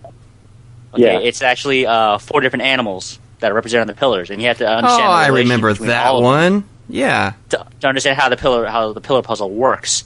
And yes, you're right. That's actually uh, that's one of the hallmarks I love about the Elder Scrolls games. It actually uh, requires some actual thinking and, and see how things work, as opposed to just bum rushing through a quest just to get through it to get to the end of it. And uh, yeah, there's definitely there's always room for stuff like that in MMOs. MMOs have been doing it for years. you know, uh, EverQuest One has stuff like that, and it's amazing what they did there with those kind of uh, interaction with giving you, you know, just a bare amount of clues, and you've got to figure it out. No one's going to tell you what to do. 'cause they want Um, you to do it. I can actually attest to one quest that I know I experienced at PAX where there's a ship right in the, the beginning starting area. There's this ship that ran ashore, and you go and you find a, a, a what is the name of that thing? It's a shovel with a little book that tells you where to go. It's like a the Yes. quest where you have to go around. Did you you were there with me, Lou? You found that Yes, too? yes, it's actually um, a PAX East. Okay, we Jamie and did that. We both got the same quest. It's actually the starter area we were in was called Port Hunding, and Yes. there's a sunken ship, and you find a shovel and a note, and a guy tells you, "You think it's be this easy?" No, I'll give you the clues to where it actually is. Yeah, and he makes you go around clue by clue finding out where this uh, hidden treasure is. Thanks for the call, Bacon. Have, you- have a great night. All right, you two guys. Be helpful if I unmuted myself during that. Jeez. Always All great right. to uh, get people from the chat room in. Oh, I love it. it. It's it adds a different element to the show that I really enjoy. Yeah. All right, guys, we have a dev question of the week.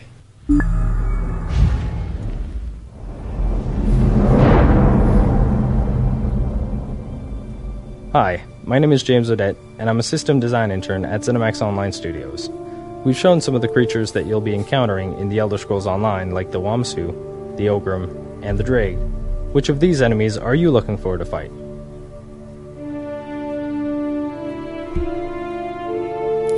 You know, this is kind of a uh, kind of a tough question for me because I don't remember which ones he's referring to. Well, um, I think we'll, uh, if we stick to you know what we know is probably going to be the game. You know those those old Elder Scrolls uh, enemies that we fight. You know, pretty much in every game. You know, uh, for me, uh, I'm I'm really looking forward to fighting Daedra. I, I you know I mean it's just as as a paladin type of of character and what I represent versus what they represent and the kind of level of challenge that I've constantly experienced out of Daedra in all of these games, I know that it's just going to be an absolute blast. So that's that's one enemy I'm looking to fight. I'm saying I- the Wamasu because the name sounds funny. Wamasu, Wamasu, Wamasu. Dave, I, I know that it's not one of the choices, and I want to set the stage. When we were at PAX, they sat us all together, four of us in a line to play the game. I squealed like a little girl when I saw the mud crab. did I know y'all remember this. I was like, "Oh my god, kill the mud crab!" And honestly, that did it for me. I, Yeah. They could add whatever they want else to the game. I'm happy. I just started getting hearing back in my right ear after that incident, and now I've lost it again. So thanks, Dave. what about you, Shank? Um, none, because I'm going to be piecing in the other direction. Our Shank's resident looking to chicken, fight bravery. Shank the Tank. Brave, brave Shank. I will valiantly run off and protect um, myself. me, and, me and Shank have like complete opposite play styles. I run into fights blazes. Shank runs So we away average from out to a you know a normal player. Uh, what about you, Lou? I am really looking forward to see what they do with Draugr.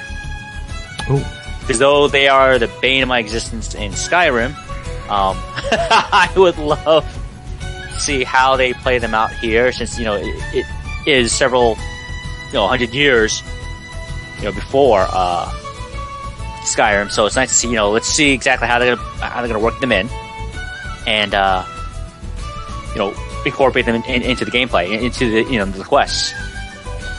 I mean, I know it's all of all of Tamriel we're looking at, so Draugr would most likely just be in uh, the provinces of Skyrim. But you know, I'm also hoping to believe that you know Dragon Priests were kind of they're kind of everywhere. you know, dragons ruled all of Nirn, not just you know one part uh, of the planet, you know, of the world. So maybe they'll find ways to bring them into other parts. You know, they'll see Draugr in you know Cyrodiil somewhere. You know, hmm. in the ruins. It'd be nice. Yeah. All right, guys. We have one last email to get into tonight. This is from Zach, and he says, "Hey guys, I really enjoy the show. Just a quick question about ESO. Do you think that since Jeremy Soule is involved with the score in ESO, that we'll hear some familiar tunes in Morrowind, Cyrodiil, etc.? I really enjoy hearing the familiar soundtrack in Dragonborn. Keep up the good work with the show, and can't wait to join you in ESL. Sincerely, Zach, aka the Kingdom 195." Um, can I answer this? Yeah. As an audio uh, audiophile, as they call me, I would imagine that they're going to take the sounds, the, the tones that you hear in um, in in the different games, and incorporate them into a new soundtrack for each area. So it sounds familiar, but has a different sound. you took the words right out of my mouth, dude. it needs to be familiar enough, but also new. Any other thoughts, guys? I, I I agree with that, but at some point, I am hoping to to walk into Morrowind and just hear da da da, da you know, Nerevar Rising. Wings That's- of Kynareth, baby. Wings of Kynareth. Great article, by the way, Shank. Oh, thanks, dude. Love that thing. Uh, I, I'm hoping for that. I- I'm also hoping that yeah, since he is involved in the soundtrack. But you know what? I, I also like for him to actually give us new, you know, new original uh, scores to accompany these new areas. You know, these areas that we're all familiar with over the years. But give us something, you know, a, a new, uh, gosh, I guess a whole new outlook. A new spin on it. Yeah, new spin since we know. You know, you know, he, they probably gave him the parameters. All right, Jeremy, this is the time frame. This is the move we want to set.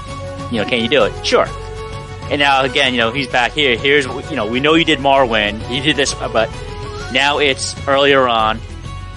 This is the time frame we're in. This is the turmoil that's being experienced. Can you come up with something to say? All right, this is you know, Daggerfall Covenant's kick-ass theme. You know, this is the Aldmeri Dominions. You know, we're gonna rule everything theme know we will. Um, you know that type of music. Where Morrowind, yes, gets to hear the original score, original music like that we all are familiar with, but you know, let's get something else new. All right, into Morrowind. Here's a whole new soundtrack for you. I think it would be awesome during the character creation screen if you when you finally choose your your faction and then start building your character as you're building your character you hear like music that that came from that type of single player game. So like you hear a little bit of the soundtrack from Shivering Isles or or a little bit of Oblivion um, when you're when you're you know you're playing the Aldmeri Dominion you know, when you go for Ebonheart, you you sort of hear like the uh, you know uh, uh, Dragonborn comes or um, Dragonborn theme, or if you know, if, you know what I mean. You know what I'm trying to Yeah, say? yeah, yeah, yeah. No, dude. I If they switch totally the music up a little bit, I think that would be really legit. That's just me. Right. Okay. All right. So, Evarwyn, how about this week's uh, crafting table challenge? Sure. Um, you want to do the crafting table or the challenge? A challenge, please. Okay, so so this week's challenge, uh, just to explain the rules to you again. All right, I pick a challenge and I give it to one of our hosts. The host has no idea, or they should not anyway, have an idea as to what uh, they're going to get stuck with for the week. The uh, the host has to. Then there's a link in our show notes. the The host has to click on the link, and then they have to read off the uh, the mod that's in front of them, and they are challenged for the for the next week until the next episode to play this thing and then report on it a little bit. So uh, you guys see the link down there, right? Okay, Yes, of so this challenge is going to go to Lou. Okay, all right what do you got in front of you there? Let's click on the linky here. Like- Linky, redirecting linky. you. Redirecting. Okay, here we go. Here we go. My, my Little Pony head. What is this? Bronies. What, dude? That's sweet. Oh man, you just gave me an idea. My apocalyptic little pony. That's right. All right. Um, this week, my challenge is called Demon Hell Spawn Companion. Cool. Spawn as a companion. Oh, wait, wrong spawn. Wrong spawn. Not not the Todd McFarlane spawn. Darn. Okay. And a description from the modder here. Let's see. Who is the creator? Oh, Dogtown 1 is the name. All right. What's this do? This guy can be found at the Sleeping Giant Inn at Riverwood. He has a he has a custom axe, many perks, and is set essential. you will find his inventory a set of armor that will allow you to run around as a demon as well. The axe is also playable. Wow. Yeah. So basically, what you do is you get an essential character that looks like a nasty, gnarly looking demon. Um, he, uh, he apparently has a, a custom axe and a whole bunch of perks in there. And when you open up his inventory, you'll get a set of armor for yourself, so you'll look like a demon, and you also get a, a playable axe too. Axe. So you can you can use the axe. It reminds me, this is what the goat demons from Diablo should look like. That's exactly what I thought when opening this. Was Diablo three? Oh, I'm sold. they die too. Yeah, pretty nasty looking. Yeah. Oof. So there you go. There's your there's your uh, mod challenge for the week, and I'm hoping Lou that uh, the reason why I'm choosing you for this is that maybe maybe he'll be a little bit better for you than Serana, Still haven't touched it, by the way. On the or or maybe he'll be worse. Her- herpes is better than Serana. I'm just going to say that. wow. I I could imagine jumping off of the cliffs like in Skyrim and killing yourself instantly. That's more pleasant than Serana. So, Evarwyn, we had a Twitter question of the week. We did, yes. And uh, this this week's question of the week via Twitter is, and uh, if you want to if you want to catch all of these updates, all right, if you want to catch this kind of thing, uh, our Twitter question of the week, and, and certainly our our daily updates on our Tamriella calendar posts and all the news from from ZeniMax and, and Bethesda. Uh, you can follow us at Elder Scrolls OTR. So, this week's Twitter question of the week is What is the number one activity you're looking to do in ESO? Uh, a bunch of you weighed in on this one. I was really happy to see all the all the people turning out. Uh, Michael Lamentang, hope I'm not uh, destroying your, your name, sir, uh, from Twitter says exploring and picking flowers. I think that was for you, Shank. Yes, I totally Uh, saw that. Mara Oakenshield. Mara, not Mara, Mara. yeah. Uh, says sitting in a tavern after a long day of slaughter and adventure and swapping stories over a cold pint of mead. Mara, I will never get your name wrong again, I promise you. Just don't kill me. Uh, Jay Fizzle says picking flowers. yes. Uh, let's see. I think we got one here from Zachary Bowser, who says revisiting Morrowind. Martin Mainza says performing quests for NPCs. Joanna at Monovin, who uh, couldn't make the chat room today. Sorry that you're not there. We miss you. Um, exploring. Yay. That's another thing that she's into. Um, Vicente Morua. Destroying plenty of Argonians and brewing helpful potions in the name of the Albarian Dominion. Uh, Dot Blackrose says decimate the local flora to brew potions and poisons. So there you go. All of you who have weighed in on Twitter, thank you very much. yeah, it was it was a pretty big response for that for that little question there. Yeah, I, I don't think that was all of them either. All right, I think that's it for the most of the main content.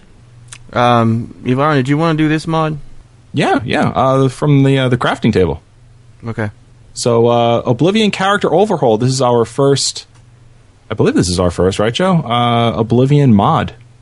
As far as I can remember, yeah. Yeah, uh, by N- Nuska, and you can find this on OblivionNexus.com. And the the author, Nuska, says uh, Oblivion character overhaul is an all-in-one total overhaul of how characters in vanilla Oblivion look. It both makes it far easier to create an appealing-looking player character and vastly improves NPC faces and does a whole lot in one go. So you're you're improving the the look of your characters and NPCs with this mod in Oblivion. So if you're and a lot of people have been playing Oblivion now that we've been talking about it on the show, um, so you may want to check this out. What does it do? Uh, makes all the characters in Oblivion easier on the eyes. Gives every playable race its unique head shape that builds on their distinctive features. Elves look like proper elves now and are easy to differentiate by a glance. Comes with full high res texture sets for each race with original sculpted uh, maps and uh, age sliders. Uh, age sliders now have greater distinction between old and young. Young characters genuinely look young. Modifiers uh, modifies elf ears to be more elongated and pointy. Uh, adds face patterns to Khajiit on the age slider. Uh, they also say that roughly 80% of NPC faces rebuilt to adapt new face system, and it adds a number of extra eye colors for Bosmers. So there you go. That is Oblivion Character Overhaul by Nuska, and you'll find it on the Oblivion Nexus. I am so grabbing that. Yeah. Shank, this is a little Easter egg for you. Oh yeah. Oh man. All right, guys, it is time once again for your Elder Scroll. Lou, take it away. Thank you very much, sir. This week, I'm going to finish up the Shivering Isles. So this is the Shivering Isles part two. Or as I like to say, I'll take dementia for 500 septims. Or in the words of our favorite Prince of Madness, I am a part of you, little mortal. I am a shadow of your subconscious, a blemish on your fragile little psyche. You know me. You just don't know it. Or for one for Dave. And as for you, my little mortal minion, feel free to keep the Wabbajack as a symbol of my. Oh, just take the damn thing. yes. Okay, I just want to wrap up with a little bit of the flora, the fauna. Yes, the happy stuff the Shank does. You know, the flowers and the animals. Yeah. a little bit of geography and a little religion and politics of the Shivering Isles. The Isles, though, are they are dotted with ruins of past civilizations. Okay, they've got fractured pieces of ancient settlements uh, that look to be abandoned from during past gray marches. They have something called madness ore deposits, which are scattered around the area. Spirits of ancient souls are trapped in the ore, and that ore can be used and can be shaped into armor and weapons by the master smith of the town of Crucible. Now, there are also extensive root caves beneath the ground, and these are accessible through the weak membrane that's found at the base of mushroom trees. Wow, mushrooming trees. Yikes. Alright. Amber forms where these tunnels are damaged, and these can be hammered into lightweight armor and weapons by the Master Smith of Bliss. Now, the majority of the realm's flora, flowers, they're of a, fungal nature. Ew. Uh, from the subterranean withering moon to the giant mushroom trees. All the plant life in the Isles are connected to what's called the root system. And this is a system of underground root tunnels.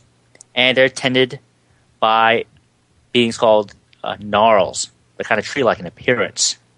It's been postulated that the root is a single organism, and it draws color from dementia, which then transplants it into mania. I try to wrap my head around that concept. However, this idea is considered heresy against Lord Sheogorath. Because, you know, he's blessed the land with two temperaments. There's another being, race of beings there. They're called Grummites. And they're an amphibious race of humanoids. Tribal in nature. And it's been theorized that they are the original inhabitants of the Shivering Isles. It isn't known whether or not if they worship Sheogorath, but they do have an affinity for the Madness Ore. They've been known to be very aggressive, and they've been known to be able to use their very crude, primitive weapons to great effect. Now, there's another species out there they're called the Elytra. They are a giant insect native to the Isles, so there's no escaping the Charos, I see. Just can't get rid of them. Some produce a rare ichor known as Felldew, which is a very potent and a very addictive drug, giving Khajiit a run for the money with skooma. like all the creatures of the Isles, their coloration will depend on what region they reside in. The demented ones have dark, murky colors, while the manic ones have bright, vibrant, vibrant color schemes. Now, of course, being a Daedric realm, the Isles are populated with various Daedra. Most common being the Hungers, and they're known as one of Sheogorath's favorite pets. Also, as I mentioned before in the first one, Knights of the Order, who are around when the Grey March happens. Okay, and remember, they use the obelisks that are dotted around the island as conduits to travel from place to place. Also, the Golden Saints and Dark Seducers, you know, they're the spawn of the Mad God. And, you know, of course, this realm is their home. The Golden Saints, though, they call themselves the Aureals. And they're reborn from the waters of oblivion at their wellhead in Relok. And they're responsible for guarding Mania. As the Dark Seducers, they call themselves the Mazken. And they're also reborn in the same way. They have their wellhead in the halls of Pinnacle Rock. And they're responsible for guarding Dementia. And these two clans, as you figured, they're constantly at odds with one another as they attempt to become Sheogorath's favored. Of course, what would this realm would be without the living dead? Oftentimes, Sheogorath will curse a mortal spirit to roam the Isles as punishment for offending the prince. A prominent example of this is known as the Hill of Suicides, where citizens who take their own life must spend eternity unless freed by the living. Also, necromancy is not uncommon here. In fact, The Isles have unique necromantic minions, such as the Skinned Hound and the Shambles. I don't even want to begin to imagine what that looks like. And with that in mind, Sheogorath encourages the sorceress known as Relmyna Verenim, and she studies the sixth element, flesh. And he gave her an invitation to the Isles when the Mages Guild rejected her. Flesh Atronachs, which is a rare sight in Tamriel, well, they're found all over the Isles. You know, I really wish they had that in the game. I think that'd be so cool. Just as a side note. Uh, creates these constructs by fusing the void essence of a Daedra with a humanoid body and stitches them together to form the enchanted body parts. And she is known as the mother of the gatekeepers and created the designs and the guards of flesh and bone at great personal cost. Now, as for religion, as we kind of figured, most of the inhabitants of the Shivering Isles naturally worship the Prince of Madness. Most of the houses there have a bust of the Mad God and have offerings of lettuce, spools of yarn, or soul gems left there. Many books abound that are dedicated to the worship of the Mad God, one of them being known as the Blessings of Sheogorath. Of course, the heretics who reject Sheogorath are shunned from society, and they're often found in the outskirts, in the wilds, in their own little camps, uh, most prominently in Mania and they've been known to use hungers to do their own bidding. A little political side note here: the, rule, the ruling body of the realm is known as the Court of Madness. Every citizen here of the Isles has a place in the court. Mania and Dementia are treated as duchies, and they're ruled over by the respective duke or duchess.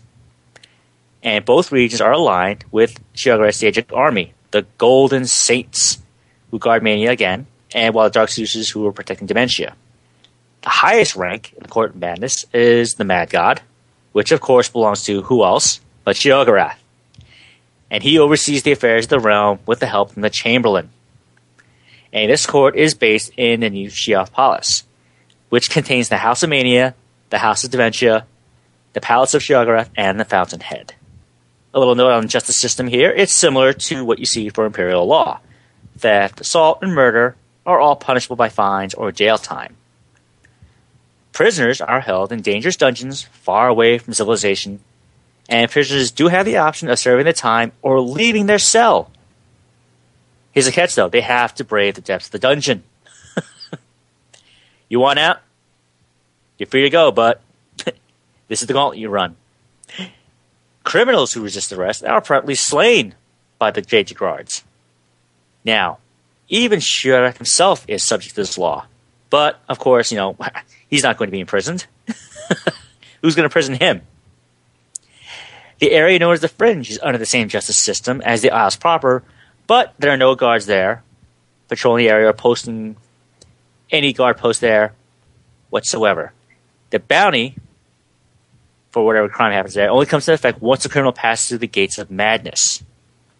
And here's a little interesting note attempting to grow a beard or attacking a mad god is a crime punishable by execution.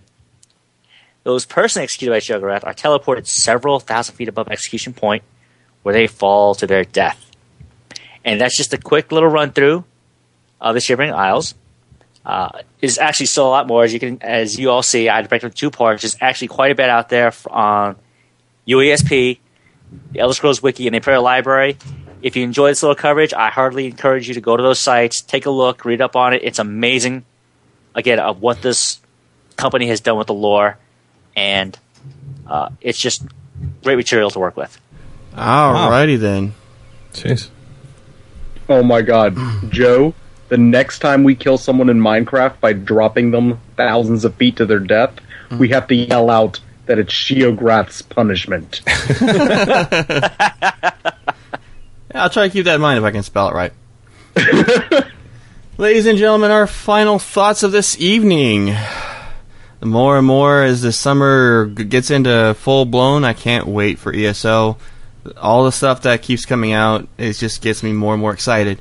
Um, Eve Arwen. Uh, I'm looking forward to the next part of the quest for for uh, Knights of the Nine. To be honest, I thought it would be over as soon as I got the uh, the awesome gear. nope. and uh, I was pleasantly surprised today when I found out, hey, kill that dude eventually. So excited about getting into that.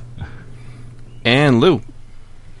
Wow, I can't wait to get a hold on this challenge. I, I want those little goat demons as my minions. I'll send Lydia back to watch the house for a while. And, Come here, goat man. Who says that? I want little goat demons. Those with dark, demented souls. Oh, ah, damn! Internal monologue not working again. And Dave. Um, I'm thinking what would complement the chaos enchant enough for my Daedric bow. I don't know. I'm gonna, I'm gonna have to put some thought and uh, research into making the perfect weapon for my most evil of plans. I was going to do that. Cackle. Wow, you said perfect weapon. I thought the horrible Jeff Speakman movie from the '80s. And Shank, the tank. Dude, I am. I, I don't even know how many times I watched all those first person videos today, but I'm stoked about that. Really happy that they're listening to their fans and going above and beyond. Um, that really shows that they genuinely care and are listening, which is amazing. And um, yeah, I mean Brian Steele, man, I'm pretty stoked to get back into Oblivion with Brian Steele. Brian Steele, an orc you can count on. He's number one. Eh, and Varwin, how to reach us, please. Yes, how to reach us. If you want to check out our awesome website, go to elderscrollsofftherecord.com. You will be treated to not just our wonderful podcast, which, by the way, thank you for listening to, but we've got links there for all of our awesome news articles that our news director, Joe Bradford, and Brian Armstrong, and Shank Tank write every single week about Elder Scrolls. QGN TV is up there as well. If you want to check out our show live, click on the QGN TV link, and we are there. Uh, all of our different partners, all of our different shows. Uh, if you want to donate as well, we have a button there. And Donovan's Tales is is there as well. A uh, weekly fan fiction for uh, for uh, for Skyrim. He's got uh, the the Running Tree and Journals of a Bosmer up. That's Donovan's Tales. All at ElderScrollsOffTheRecord.com. And uh, if that's if that's not enough for you, if you hunger for for more of us and and God knows that's that's probably a diagnosis for insanity, you can go over to QuestGamingNetwork.com and you will be treated to not just all of this awesome stuff for Elder Scrolls Off the Record, but our other shows as well, such as Minecraft Off the Record and our previous previous awesome awesome podcasts that were so awesome we've had to cancel them. Our archives are there as well. you can find all that on questgamingnetwork.com, including general gaming news and opinion articles from the the trifecta of gaming, our awesome reporters.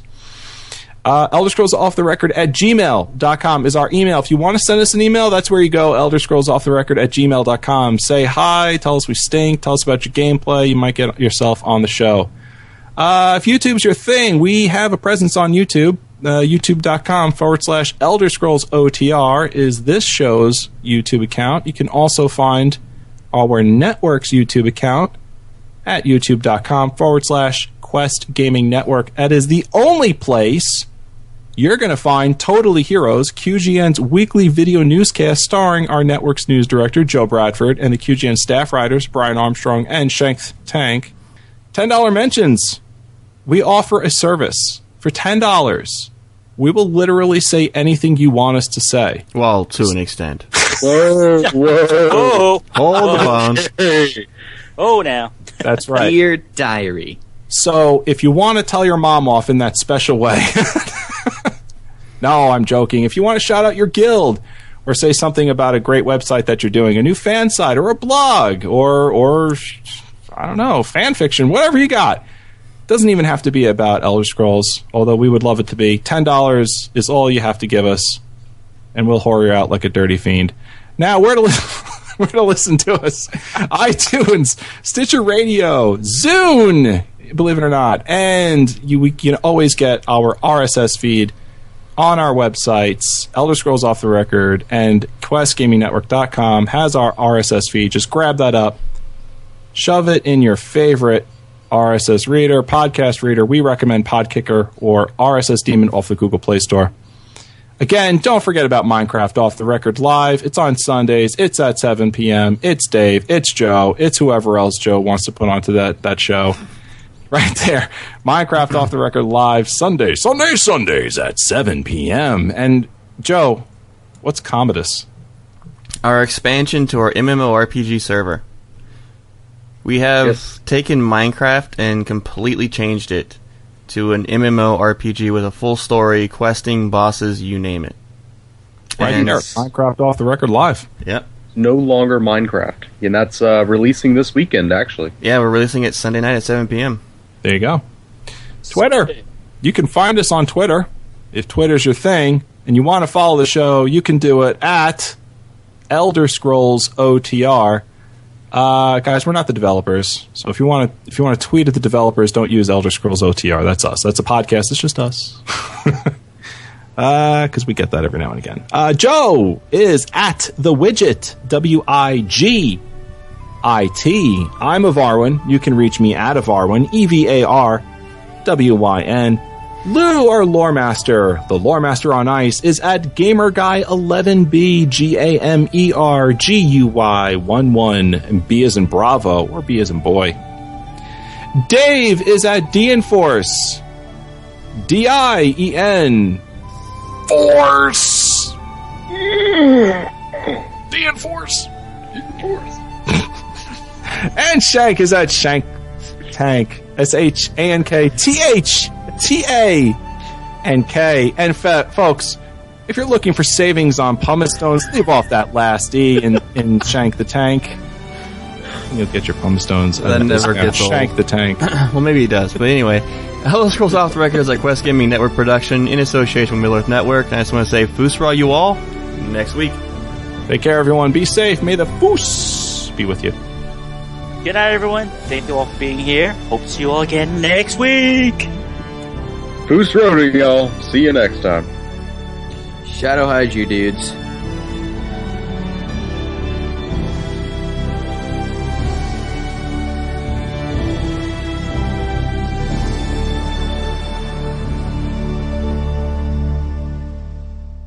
Yo, you ever take it? chicken salad? It's You ever you ever follow my the advice on my uh, the tweet that I sent you?